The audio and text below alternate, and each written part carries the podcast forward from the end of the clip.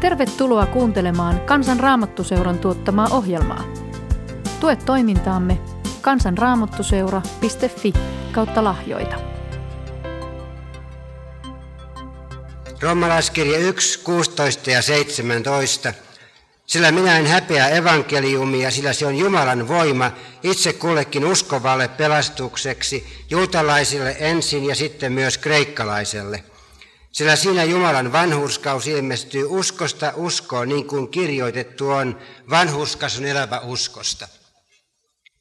Viime luennolla me jo käsiteltiin näitä jakeita ja tultiin siihen tulokseen, että se uskosta uskoon ei tarkoita sitä, että sanoma menisi vain uskovasta ihmisestä eteenpäin toiseen ihmiseen.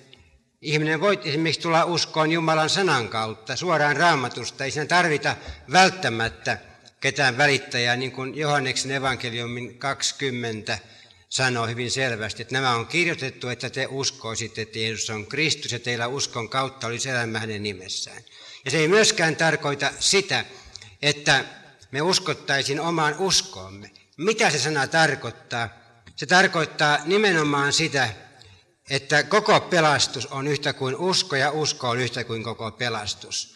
Ja se viittaa Kristukseen, koska me ei uskota uskoomme, vaan Kristukseen. Ja hebrealaiskirja 12.2 sanoo, että Kristus on meidän uskomme alkaja ja täyttäjä. Siis pelastus alkaa uskosta ja jatkuu uskosta ja päättyy uskoon. Usko on kaiken kattava sana sille yhteydelle, mikä meillä on Kristuksen kautta Jumalaan.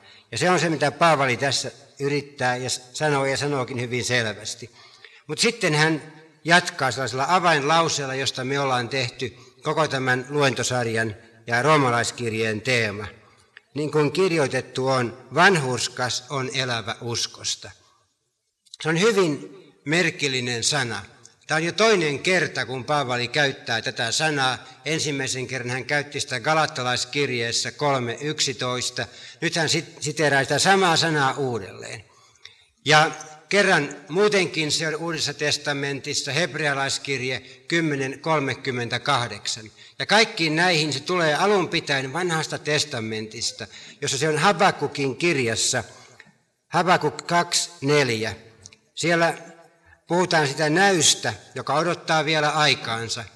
Jumala antoi profeetalle näyn ja sitten siinä näyssä hän sanoo, vanhuskas on elävä uskostansa. Mitä tässä sanassa on sellaista, joka on niin, niin ratkaisevan tärkeää? Jo juutalaiset ymmärsivät, että siinä on jotakin hyvin tärkeää. Talmudissa, juutalaisten semmoisessa yhdessä pyhässä kirjassa, on talletettuna kahden rabbin keskustelu, joka ei oikeastaan lähtenyt liikkeelle tästä sanasta, vaan Aamoksen kirjan viidennestä luvusta, jonka neljännessä jakeessa Jumala sanoo, etsikää minua, niin te saatte elää. Ja nämä kaksi rabbia keskusteli, että miten koko Jumalan lain voisi parhaiten ilmasta yhdellä lauseella. Ja toinen näistä rabbeista ehdotti tätä Aamos 5.4. Ja sanoi, että tässä se varmasti on, etsikää Jumalaa, niin saatte elää. Ja sitten ne pohtii sitä, mitä se merkitsee, että etsii Jumalaa. Ja toinen näistä rabbeista sanoi, että se varmasti tarkoittaa sitä, että etsikää Tooraa, etsikää lakia. Ja silloin toinen näistä rabbeista, Shimlai nimeltään, sanoo, ei se voi sitä tarkoittaa. Sillä ammoksen jälkeen tuli toinen profeetta, Habakuk, ja hän sanoi, vanhuskas on elävä uskostansa. Toisin sanoen juutalaisetkin ymmärsi, että tämä sana vanhuskas on elävä uskosta, on lain vanhuskauden, ihmisen omien yritysten ja suoritusten vastakohta.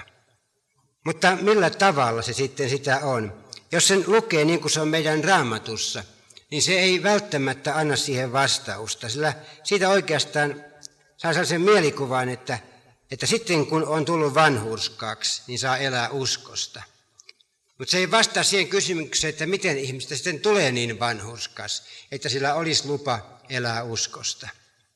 Ja kuitenkin me tiedetään, että tämä oli se sana, joka Martti Lutherin toi roomalaiskirjeen evankeliumin lähteille aloitti uskon puhdistuksen ja avasi hänelle oven tietoiseen, uudesti syntyneen ihmisen elämään.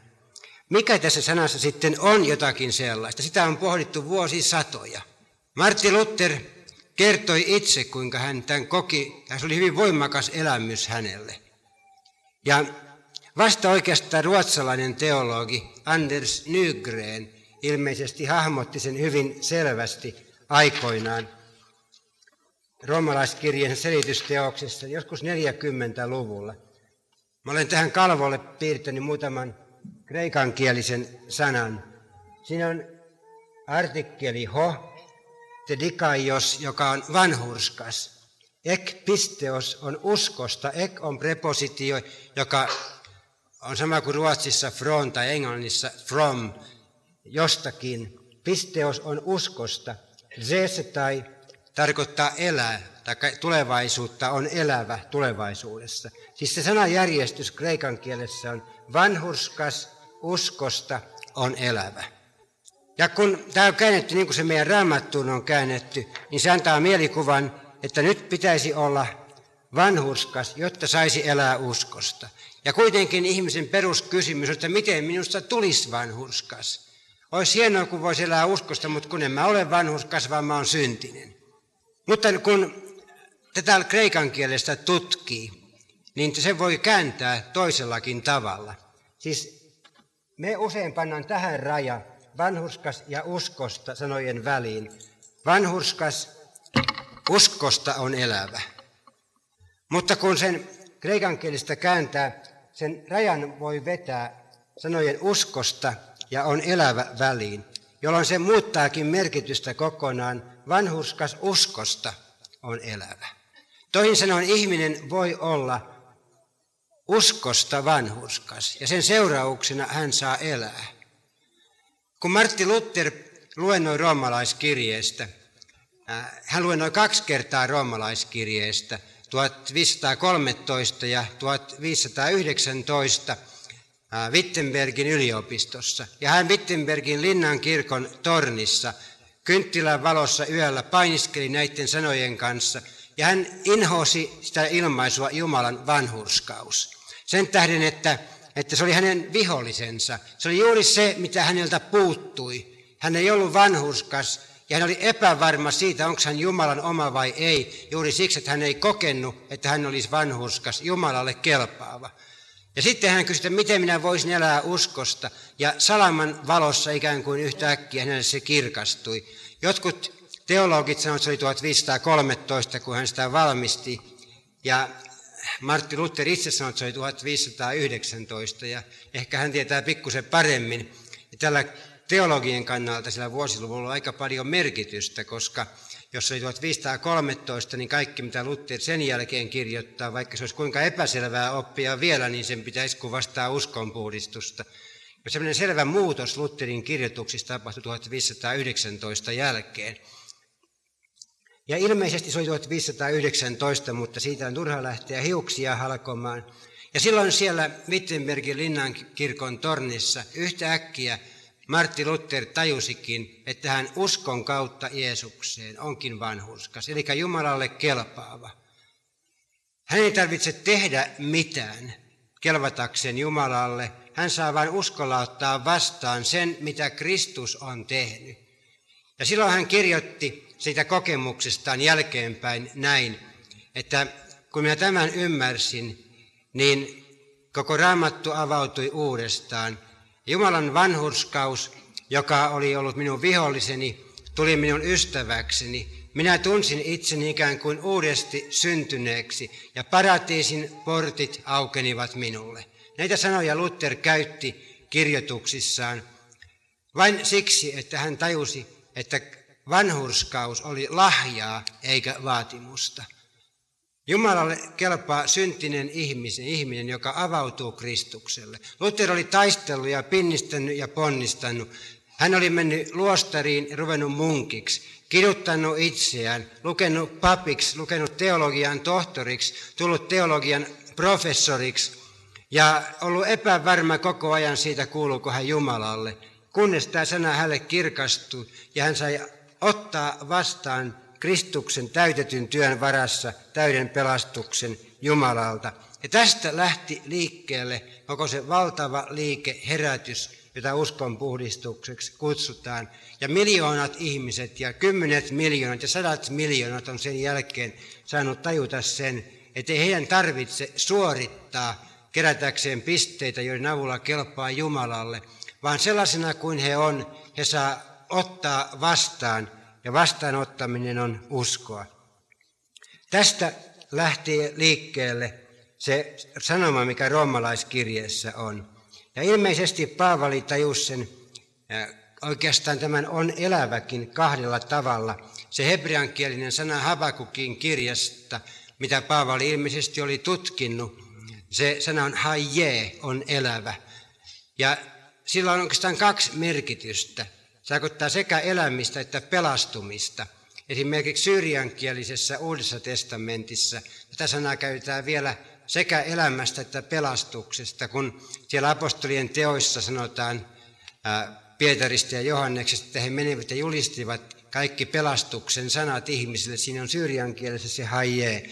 Siis toisin sanoen Paavalilla oli taju siitä, että ihminen ei ainoastaan saa elää uskosta, vaan hän myöskin pelastuu uskosta, kun hän on uskon kautta vanhuskas. Perusteena sille, että Paavali ilmeisesti ymmärsi sen sanan tällä tavalla, on koko rommalaiskirjeen rakenne, koska ne 11 lukua siitä alusta voitaisiin otsikoida uskosta vanhurskas. Ja sitten ne viimeiset luvut 12, 13, 14 ja 15, ne voitaisiin otsikoida sanalla on elävä, koska ne kertoo sitä elämistä uskossa, uskon sovellutusta käytäntöön, ihmissuhteisiin, työhön, jumalasuhteeseen ja niin edespäin. Ja kaikki tämä tulee sitten jälkeenpäin. Ja uskon vanhuskaudesta puhutaan tässä alkuosassa. Mutta nyt kun Paavali on alkanut julistaa tätä, että me ollaan uskosta vanhurskaita ja meillä on Jumalan kanssa sellainen autuas vaihtokauppa, niin kuin Luther sanoi. Luther sanoi, että siinä syntyy sellainen yhteys Jumalaan, jota hän kutsuu autuaaksi vaihtokaupaksi, jossa ihminen antaa Jumalalle jotakin sellaista, mitä hänellä on, mutta Jumalalla ei ole, ja se on synti. Ja Jumala antaa ihmiselle jotakin sellaista, mitä hänellä on, mutta ihmisellä ei ole. Ja se on vanhuskaus, jonka hän antaa Kristuksessa lahjaksi meille. Ja silloin kun me tullaan Jumalan tykö Kristuksen kautta, niin meidän tilit vaihdetaan. Me annetaan Jumalalle se meidän syntiä täynnä oleva, konkurssitilassa oleva elämän tili. Ja Jumala antaa meille Kristuksen huikeata voittoa osoittavan tilin, jonka hän ansaitsi ristillä, eikä tarvitse olla köyhä eikä kipeä. Tämä tapahtuu silloin, ja me saadaan levätä Kristuksessa ja elää rentoina Jumalan lapsina. Mutta sen jälkeen, kun Paavali on tästä puhunut, kuinka kaikki tämä tulee lahjaksi, hän yhtäkkiä muuttaa sitten sävyä, kun hän menee seuraavaan osaan roomalaiskirjeessä. Ja se on sen uskosta vanhurskas teeman ensimmäinen osa, ensimmäisen luvun 18 jakeesta roomalaiskirjan kolmannen luvun 20 jakeeseen. Ja se on pelastuksen tarve. Kun hän alkaa puhua pelastuksesta, niin ensimmäiseksi hän puhuu sen pelastuksen tarpeesta. Ja hän siinä osoittaa ensin, kuinka pakanat on tuomion alaisia, sitten, että juutalaiset ei ole pakanoita parempia, ja sen jälkeen hän tekee johtopäätökset, koska näin on, niin juutalaisetkin on tuomion alaisia, eli kaikki ihmiset on tuomion alaisia. Ja näin hän etenee semmoisella rautaisella logiikalla ensimmäisen luvun loppuosan koko toisen luvun läpi aina kolmannen luvun loppupuolelle saakka. Me laukataan tämä läpi suhteellisen nopeasti, mutta pysähdytään joihinkin avainkohtiin. Roomalaiskirje 1.17. Paavali sanoi, että Jumalan vanhurskaus ilmestyy. Sitten hän ottaa toisen sanan hyvin voimakkaasti, 18 jae, sillä Jumalan viha ilmestyy. Nyt yhtäkkiä tämän kontrastin avulla se näyttämö muuttuu. Hän osoittaa pelastuksen tarpeen. 17 jakeessa Jumalan vanhurskaus ilmestyi uskosta uskoon ja 18 jakeessa Jumalan viha ilmestyy kaikkia ihmisten jumalattomuutta ja vääryyttä vastaan. Ja nyt hän puhuu pakanoista tämän ensimmäisen luvun loppuosan. Ei vielä juutalaisista, hän palaa sitten juutalaisiin uudestaan. Ja kun hän tästä puhuu, niin hän sanoi, että pakannoilla ei ole lakia, mutta heillä on kuitenkin jonkin sorttinen tieto Jumalasta. 19 jae. Se, mikä Jumalasta voidaan tietää, on ilmeistä heidän keskuudessaan, sillä Jumala on sen heille ilmoittanut. Mitä pakanat ties Jumalasta? He näkivät luonnossa Jumalan sormenjäljet. Jos jossakin on taideteos ja taideteoksella on tekijänsä. Kaikki ei tällainen ole voinut syntyä sattumalta. Sitten he näkivät kansojen vaiheissa ja elämänsä kohtaloissa Jumalan kädenjäljet. He kuulivat omassa tunnossaan Jumalan äänen niin selvästi, että vaikka he eivät Jumalaa nähneet, niin 20 jakeessa Paavali saattaa sanoa, että hänen näkymätön olemuksensa, hänen iankaikkinen voimansa ja jumalallisuutensa ovat maailman luomisesta asti nähtävinä. On aika vekkuullisesti sanottu, että näkymätön olemus on nähtävänä. Mutta Paavali tarkoittaa sen hyvin selvästi. Ei kukaan ihminen voi syyttää Jumalaa viimeisellä tuomiolla, taikka millä nimellä sitä kutsutaankin, niin raamatussa semmoista sanaa ole kuin viimeinen tuomio. Kukaan ei voi syyttää Jumalaa sillä, etteikö hänellä olisi ollut kylliksi informaatiota, että hän olisi sen tiedon perusteella, mikä hänellä on, voinut lähteä etsimään Jumalaa. Kaikki pakanatkin, ne vois lähteä etsimään Jumalaa. Mutta sitten Paavali osoittaa, että ihmiskunta ei ollut tehnyt niin, vaan ne olivat turhistuneet ja kääntyneet pois Jumalasta. Ja sitten sen seurauksena, että ihminen oli tehnyt syntiä ja kääntynyt pois Jumalasta, Paavali kolme kertaa hyvin voimakkaasti sanoi, että Jumala on heidät hyljännyt. 24. jae, sen tähden Jumala on heidät heidän sydämensä himoissa hyljännyt. Sitten 26. jae, Jumala on hyljännyt heidät. 28. jae, niin kuin heille ei kelvannut pitää kiinni Jumalan tuntemisesta, niin Jumala hylkäsi heidät. Siis Jumala hylkää ihmisen, joka ei etsi häntä, joka ei turvaudu Kristukseen. Ja ne ihmiset elivät ja elävät erossa Jumalasta. Ja sitten Paavali menee ihan konkreettisiin asioihin, joita hän tässä selittää, jotka on tulosta siitä, että ihminen on kääntänyt selkänsä Jumalalle. Kaikki ne synnilliset teot ja sanat ja asenteet ja ilmeet ja eleet ja mitkä tahansa, jotka, jotka meillä ihmisillä on, ne tulee siitä ratkaisusta, että ihminen on kääntänyt selkänsä Jumalalle – ja kaikki me vaelsimme eksyksissä niin kuin lampaat ja kukin meistä poikkesi omalle tielleen, niin kuin Jesaja sanoi.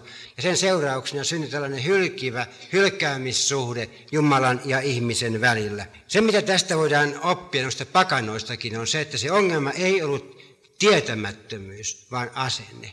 Jumalan hylkääminen ei koskaan tapahdu järjellisistä syistä, vaan moraalisista syistä. Se ei ole järjen asia, vaan se on tahdon asia. Ja 28. Heille ei kelvannut pitää kiinni Jumalan tuntemisesta. Tämä on hyvin tärkeä asia. Mä kohtaan mun työssäni aika paljon ihmisiä, jotka sanoo mulle, että kuule, mä en voi uskoa Jumalaan. Hyvin yleinen väite. Ja mulla on muutama sellainen vastakysymys, mitä mä aina esitän ihmisille. Ja yksi on tämä, jo, sano mulle ihan rehellisesti, että jos sä voisit uskoa, niin tahtoisitko Se on hyvin tärkeä kysymys.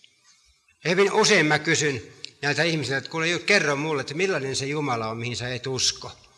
Ja ne kertoo mulle sitä Jumalasta, joka, joka tappaa juutalaisia Auschwitzissa ja, ja sudanilaisia nälkään ja, ja joka nautti sitä, kun se grillaa ihmisiä iankaikkisessa tulessa ja puhuu Jumalasta, joka on ilkeä ja paha ja sadisti. Ja kun on aikansa kertonut, niin mä työnnän lapaa niiden kouraa kohti ja sanon, että kiitos samoissa ollaan, minäkään tohon Jumalaan usko. Saanko mä kertoa sulle siitä Jumalasta, johon minä uskon, joka rakastaa ihmistä niin paljon, että antoi ainoan poikansa Jeesuksen. Mutta hyvin usein niissä keskusteluissa me huomataan, että se ongelma ei ole ihmisen järjessä, vaan ihmisen tahdossa. Ihminen ei usko sitä koska se ei tahdo uskoa, että Jumala on olemassa. Ne pakanit, joista Paavali puhuu, eivät myöskään uskoneet. Silloin kun mä olin nuori, ensimmäinen kosmonautti lähti avaruuteen, hänen nimensä oli Juri Gagarin.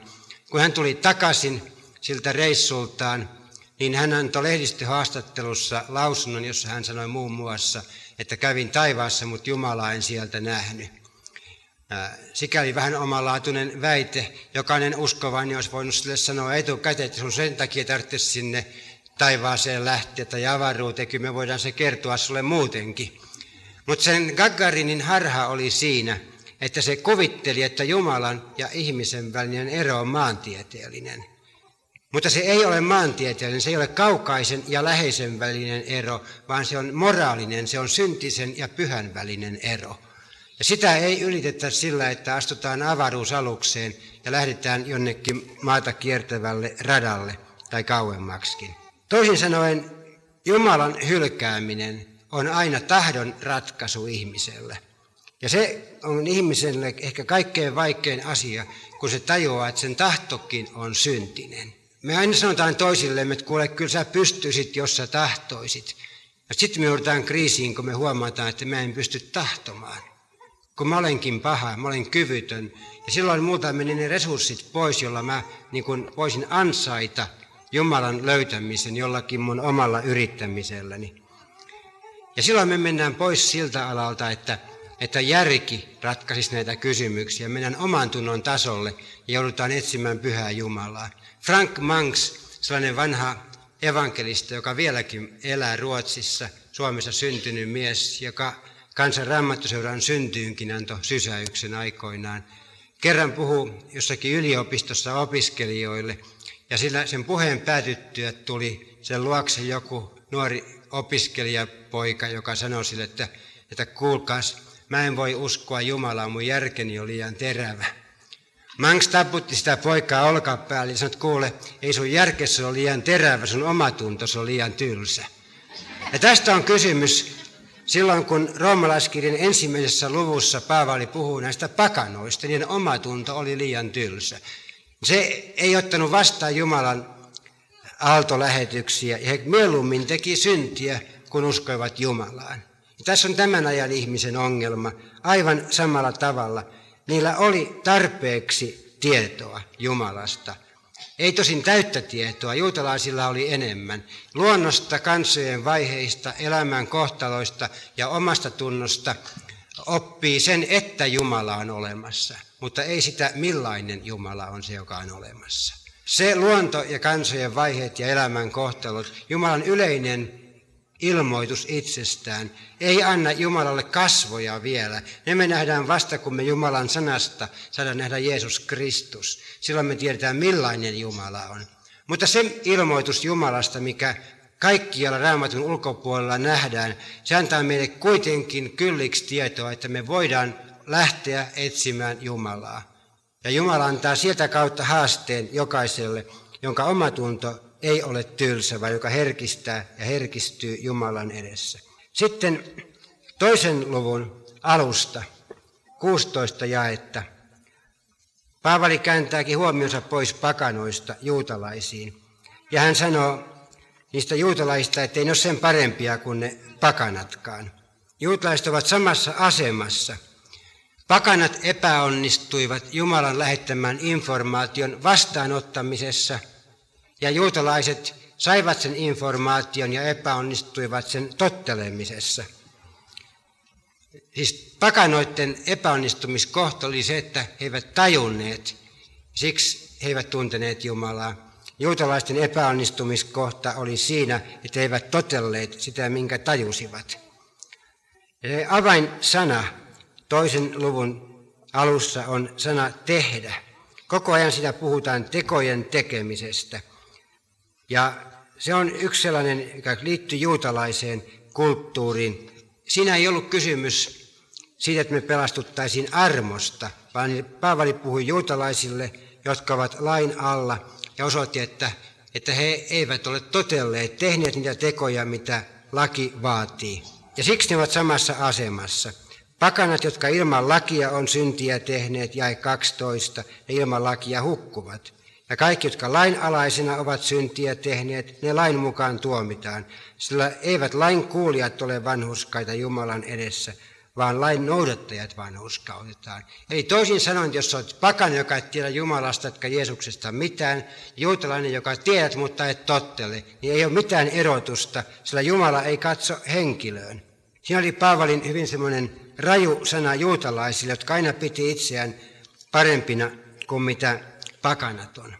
Mutta nyt yksi, kysymys tästä jakeesta. Moni sanoo, että kun tässä puhutaan siitä, kuinka Jumala tuomitsee kaikki tekojen mukaan, niin miten tämä sopii yhteen sen vanhuskauden kanssa, josta Paavali muuten tässä kirjassa puhuu, että me, me ei pelastuta eikä me tuomita tekojen tähden, vaan me pelastutaan armosta. Ja tässä Paavali, on hyvä ymmärtää, että Paavali puhuu kahdesta ylösnousemuksesta. Samalla tavalla kuin Johannes ilmestyksessään ja, ja Jeesus Johanneksen evankeliumissa. Meillä on jollakin tavalla iskostunut mieleen sellainen rakenne, että kun me eletään tässä maailmassa, me kuollaan ja me ollaan jossakin varastossa säilytettävinä, kunnes tulee se niin sanottu viimeinen tuomio. Ja siellä niin kuin mennään jännityksestä vavisten Jumalan eteen, että kuullaanko me sanat, tulkaa te minun isäni siunatut, taikka menkää pois minun luotani te kirjoitut. Mutta jos lukee Paavalia, niin huomaa, että se rakenne ei olekaan tämä. Se seuraava odotettavissa oleva suuri tapahtuma ei ole se niin sanottu viimeinen tuomio, josta Raamattu ei sitä sanaa käytä, mutta se suuri valkea valtaistuin, jossa puhutaan. Vaan sitä ennen tapahtuu jotakin, josta Paavali oli jo sitä ennen, ennen romalaiskirjettä tessalonikalaisille kirjoittanut hyvin voimakkaasti, kuinka Kristus tulee pilvissä ja tempaa seurakunnan häntä vastaan. Silloin tapahtuu ensimmäinen ylösnousemus. Kristuksessa kuolleet nousevat ylös ensin ja sitten meidät, jotka olemme elossa, temmataan yhdessä heidän kanssaan yläilmoihin, pilviin Kristusta vastaan. Me saamme aina olla Herran kanssa. Silloin me ollaan siellä alkaa ne Karitsan häät taivaassa, josta puhutaan ilmestyskirjassa. Sinne lähtee seurakunta. Ja sinne mennään armosta, kun on pantu usko Kristukseen. Tämä on se seurakunta, josta Paavali kirjoittaa. Ja, ja se kuuluu kaikille kristittyille. Jokainen Jumalan lapsi, joka uskoo Kristukseen, menee sinne. Ja ei me sitten siellä enää jouduta jännityksessä olemaan, että kummallekaan puolelle mä sitten joudun sillä tuomiolla, vaan meillä on silloin jo tieto, että me saadaan olla Kristuksen kanssa aina. Mutta ne, jotka on jääneet tänne, siis ne, jotka eivät ole uskoneet Kristukseen, vaikka ovat hänestä kuulleet, juutalaiset, jotka on panneet toivonsa lakiin, ja pakanat, jotka eivät ole koskaan enää edes kuulleetkaan, ne jäävät siihen toiseen ylösnousemukseen, josta Raamattu myöskin puhuu. Ja silloin, koska niitä ei voida evankeliumin mukaan arvostella, ne, evankeli, ne arvostellaan niiden tekojen mukaan. Siitä puhuu Paavali tässä. Hän puhuu ihmisistä, jotka eivät ole uskoneet Kristukseen, tulee siihen toiseen ylösnousemukseen. Mutta Paavali ei puhu sinusta ja minusta, joille evankeliumi on annettu tässä jaksossa pelastuksen tarve kovinkaan paljon. Siis juutalaiset ei ole pakanoita parempia. Sitten johtopäätös siitä, toinen luku 17, kolmannen luvun kahdeksanteen jakeeseen saakka. Johtopäätös on se, että juutalaisetkin on tuomionalaisia. Jos kerran pakanat on tuomion alla ja juutalaiset ei ole sen parempia, niin ei juutalaisillakaan ole mitään muuta mahdollisuutta. Ja hän sanoi sen hyvin voimakkaasti näissä kohdissa. Ja sitten se seuraava jakso, se, jossa kaikki jätetään Jumalan tuomion alle, kun elää omien tekojensa varassa – kolmas luku yhdeksännestä kahteenkymmeneen. Ja siinä Paavali sanoo, että kaikki, niin hyvin juutalaiset kuin kreikkalaisetkin ovat synnin alla. Sitten hän sanoo, niin kuin kirjoitettu on, esittää sellaisen hienon konglomeraation, semmoisen yhdistelmän eri raamatun kirjoista löydettäviä lauseita. Siellä on Mooseksen kirjoista ja siellä on psalmeista ja vähän Jesajaakin. Ja Paavali pistää kaiken semmoiseen yhteen litaniaan, kun sanoo, että ei ole ketään vanhurskasta, ei ainoatakaan. Ei ole ketään ymmärtäväistä, ei ketään, joka etsii Jumalaa. Kaikki ovat poikenneet pois, kaikki tyynni kelvottomiksi käyneet. Ei ole ketään, joka tekee sitä, mikä hyvä on, ei yhden yhtäkään ja niin edespäin. Toisin sanoen, koko maailma on tuomion alla. Ei ole ketään, joka omilla teollaan ansaitsisi oikeuden olla Jumalan yhteydessä. Kukaan ihminen ei luonnostaan edes etsi Jumalaa. Ihminen omassa varassaan on toivottomassa tilassa. Jumalan ja ihmisen välillä on suunnaton kuilu. Ja alussa sen kuilun ylitse oli viattomuuden silta. Jumala loi Aatamin ja Eevan ja se silta yhdisti ihmisen ja Jumalan, että saat olla suora yhteys. Syntiin lankemus rikkosen sillan ja ihminen ja Jumala on sen kuilun eri puolilla toivottomasti toisistaan erossa ja ihminen ei voi saada yhteyttä Jumalaan. Hän yrittää sitä omine konsteinen uskonnollisuudella ja ahkeruudella ja solidaarisuudella toisia ihmisiä kohtaan ja millä konstilla tahansa filosofioilla. Hän yrittää päästä sen kuilun yli, mutta hän ei pääse. Se ero on niin suuri. Meidän mielestä jotkut ihmiset on pikkusen parempia kuin toiset. Ja me sanotaan, että toi on niin hyvä ihminen ja, ja katson tuota pultsaria, kuinka se on huono. Ja se on niin kuin, että on niitä, jotka on päätään pitempiä toisia ja niitä, jotka on ihan kelvottomia. Tämä on ihmisten suhteellisella mittapuulla mitattua. Se on aivan sama, kun me ajatellaan, että ihmisen, näitä että yksi hyppää korkeammalle kuin toinen. Siellä on joku ihminen, joka pystyy hyppäämään 50 senttiä korkealle vaan riman ylitse. Me sanotaan, että kyllä se on huono hyppää. Ja sitten on toinen, joka hyppää metri 50 ja me sanotaan, että nyt se on vähän semmoinen niin kilpakuntoilija. Ja sitten tulee joku, joka hyppää kaksi metriä. Me sanotaan, että siinä alkaa olla tosi urheilija. Ja sitten tulee joku ja vähän lasikuitua taivuttaa ja lentää yli kuusi metriä korkealle. Ja meidän mielestä se on jotakin huippua. Ja meidän mielestä on valtavan suuri ero sen 50 senttiä hyppäävän ja 6 metriä hyppäävän välillä. Mutta sitten jos tuleekin semmoinen absoluuttinen mittapuu, ja joku sanoo, että katso, näetkö tämmöistä valoa tuolla, sitä kutsutaan auringoksi. Se on 149,6 miljoonaa kilometriä kaukana tuolla. Koitapa sypätä sinne. Ja silloin, kuulkaa, kutistuu se ihmisten välinen ero aivan nollaan. Se, joka hyppää 50 senttiä ja se, joka hyppää 6 metriä, on jämptisti samassa asemassa. Ei se aurinko paljon enempää lämmitä siellä kuuden metrin korkeudessa. Ja silloin ihminen on toivottomassa tilassa. Hän tajuaa, että omilla konsteilla sinne ei hypätä. Paavali esittää Jumalan ja ihmisen välisen eron, ei suinkaan 50 sentin ja 6 metrin välisenä erona, vaan sen 50 sentin ja 149,6 miljoonan kilometrin välisenä erona.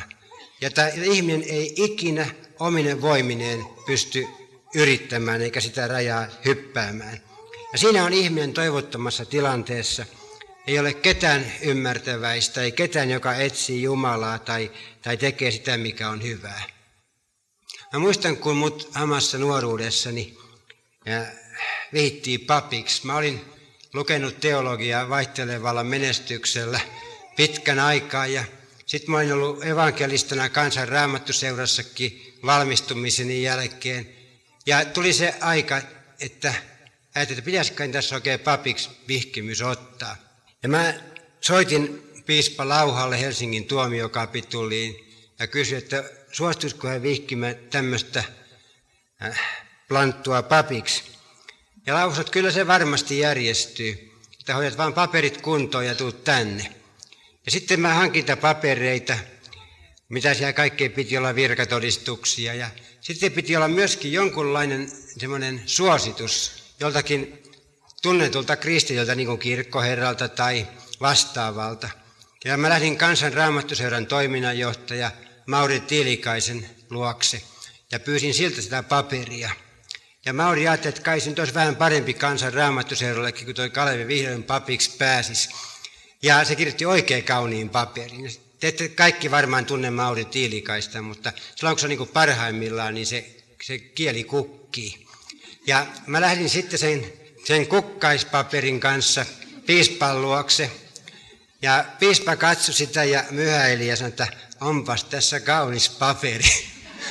Ja, ja sitten mä rupesin nolottamaan ja mä sanoin, että joo, että ei se kyllä ihan totta, että on musta, mulla realistisempaakin informaatiota itsestäni. Ja piispa kysyi mulla, että, multa, että mitä se semmoinen sitten on. Ja mä luin sille roomalaiskirjeestä näitä jakeita, missä kerrottiin, että ei ole ketään vanhuskasta, ei ainoatakaan. Eikä ole ketään ymmärtäväistä eikä ketään, joka etsii Jumalaa. Kaikki ovat poikenneet pois ja kaikki tyyni kelvottomiksi käyneet. Ei ole ketään, joka tekee sitä, mikä hyvä on, ei yhden yhtäkään. Ja mä sanoisin, että tässä on mun ansioluettelosta niin vähän niin kuin realistisempi näkökulma. Ja jotenkin mua rohkasi, kun se piispa vähän aikaa oli hiljaa ja sanoi, että kuule, kyllä se on munkin ansioluetteloni toi. Ja silloin meille löytyi sellainen merkillinen yhteys, sellainen syntisten yhteys. Joskus kun puhutaan pyhien yhteydestä, niin, niin silloin ajatellaan, että voi kun minuskin tulisi niin pyhä, että tuolla jossakin korkealla pystyisi kohtaamaan niin kuin ne, ne Jumalan seurakunnan huiput.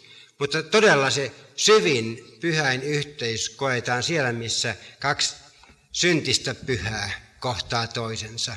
Sellaista, joilla ei ole mitään muuta toivoa kuin Jeesus. Ja silloin Jeesus yhdistää ne ihmiset ja siellä se yhteys syntyi.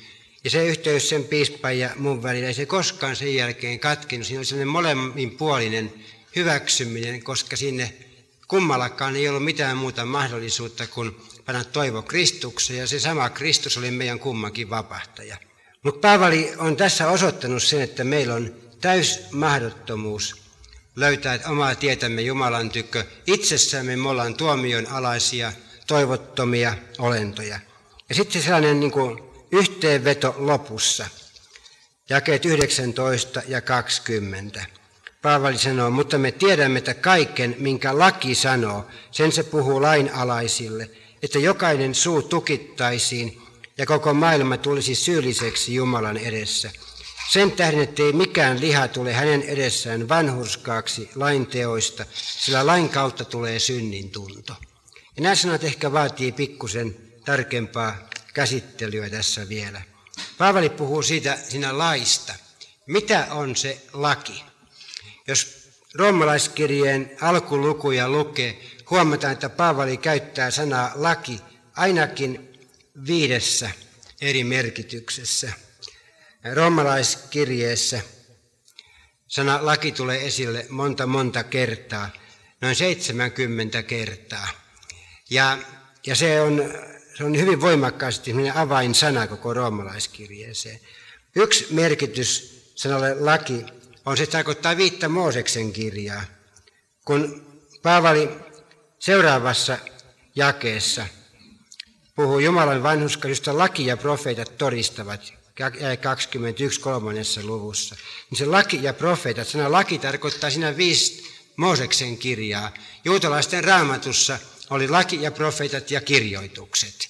Se laki tarkoitti viittä Mooseksen kirjaa, profeetat tarkoitti profeettoja ja ne muut kirjoitukset oli sitten ne muut kirjoitukset. Toinen sana, mitä laki tarkoittaa, on, se tarkoittaa jossakin kohdassa koko, koko vanhaa testamenttia. Kun Paavali puhuu tuossa kymmenestä jakeesta 18 kolmannessa luvussa, ja esittää siinä Jesajaa ja psalmeja ja kaikkea sellaista, niin sitten hän sanoi, mutta me tiedämme, että kaiken, minkä laki sanoo ja niin edespäin. Se laki viittasi koko vanhaan testamenttiin, niihin Jesaja-sitaatteihin ja psalmeihinkin.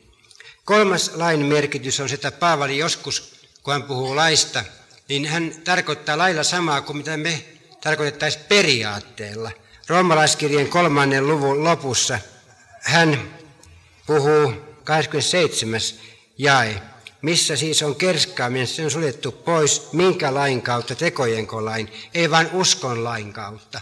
Ei Paavi tarkoita, että usko on joku laki, vaan hän puhuu siinä semmoista uskon lainalaisuudesta, kun usko toimii, niin uskon periaatteen kautta ihmisen omat suoritukset ja kerskaamiset on suljettu pois.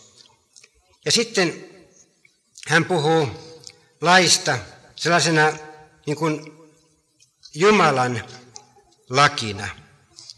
19. Se on sellainen Mooseksen laki, niin kuin me sanotaan. Se, mikä Jumala antoi Moosekselle Siinain vuodella. Ja hän puhuu niistä, joille laki puhuu lain alaisille, siis Israelin kansalle, jotka olivat saaneet sen lain. Näiden vastakohtana roomalaiskirja 2.14 on pakanat, joilla ei lakia ole. Ne eivät ole koskaan Jumalalta sitä lakia saaneet. Ja, ne, ja sitten toisin sanoen, tässä on kysymyksessä kymmenen käskyä ja ne kaikki muut määräykset. mitä vanhassa testamentissa seurakunnalle annettiin. Ja vielä sitten Paavali puhuu niin kuin sellaisesta elämän omasta laista. Roomalaiskirja 2, 15, kun hän liittää lain pakanoidenkin omaan tuntoon, joka on kirjoittu ihmisen sydämiin. Siinä on kysymys tästä oman tunnon laista. Pakanakin tietää oikean ja väärän, totuuden ja valheen välisen eron. Kaikkia näitä ajatuksia Paavali voi tarkoittaa samalla sanalla laki. Nyt kun Paavali tuossa kolmannen luvun 19 jakeessa niin puhuu, hän puhuu Mooseksen laista. Kaiken, minkä laki sanoo, sen se puhuu lainalaisille, eli juutalaisille. Mitä varten? Että jokainen suu tukittaisiin ja koko maailma tulisi syylliseksi Jumalan edessä. Kun koko maailma, siis pakanatkin, näki Israelin epäonnistumisesta lain täyttämisessä, että ihminen on syntinen, niin silloin pakanoidenkin omatunto yhtyy siihen, että ihminen ei omilla teoillaan saavuta Jumalaa. Ja Paavali vielä sitten korostaa sitä uudestaan, että ei mikään liha tule hänen edessään vanhuskaaksi lain teoista, sillä lain kautta tulee synnin tunto. Siitä Israelin epäonnistumisesta koko maailma saa tiedon siitä, että ne on syntisiä. Tuo sana synnin tunto tässä on suomalaisille sellainen paha sana. Me luetaan usein pikkusen väärin tämä raamatun kohta. Sen takia, että meidän hengellinen perinne viime vuosisadalta saakka on tehnyt tämän sanan tunto hirveän semmoiseksi syväksi ja voimakkaaksi. Muistetaan Paavo Ruotsalainen ja Seppä Högman. Ja Seppä Högman sanoi, että yksi sinulta puuttuu ja sen mukana kaikki Jeesuksen Kristuksen sisällinen tunto. Ja me ajatellaan, että tässä kun puhutaan synnin tunnosta, niin siinä on kysymys sellaista syvästä, riipaisevasta synnin sisällisestä tunnosta.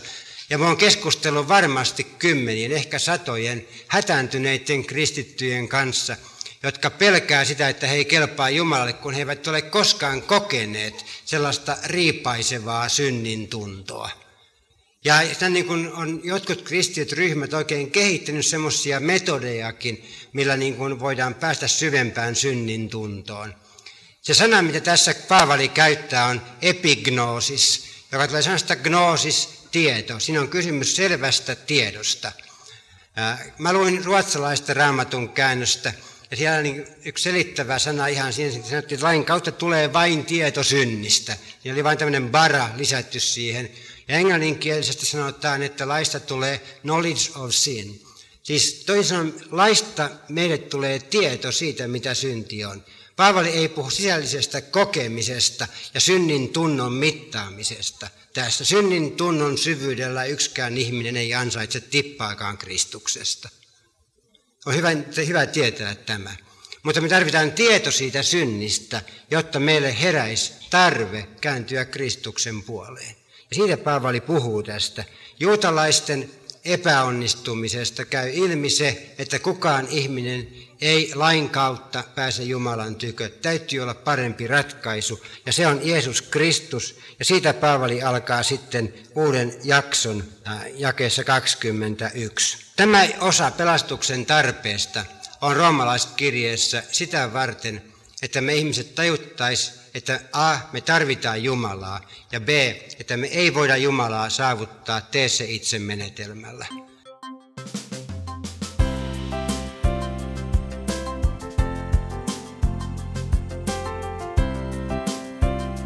Kiitos, että kuuntelit. Tue toimintaamme kansanraamottuseura.fi kautta lahjoita. Siunausta päivääsi.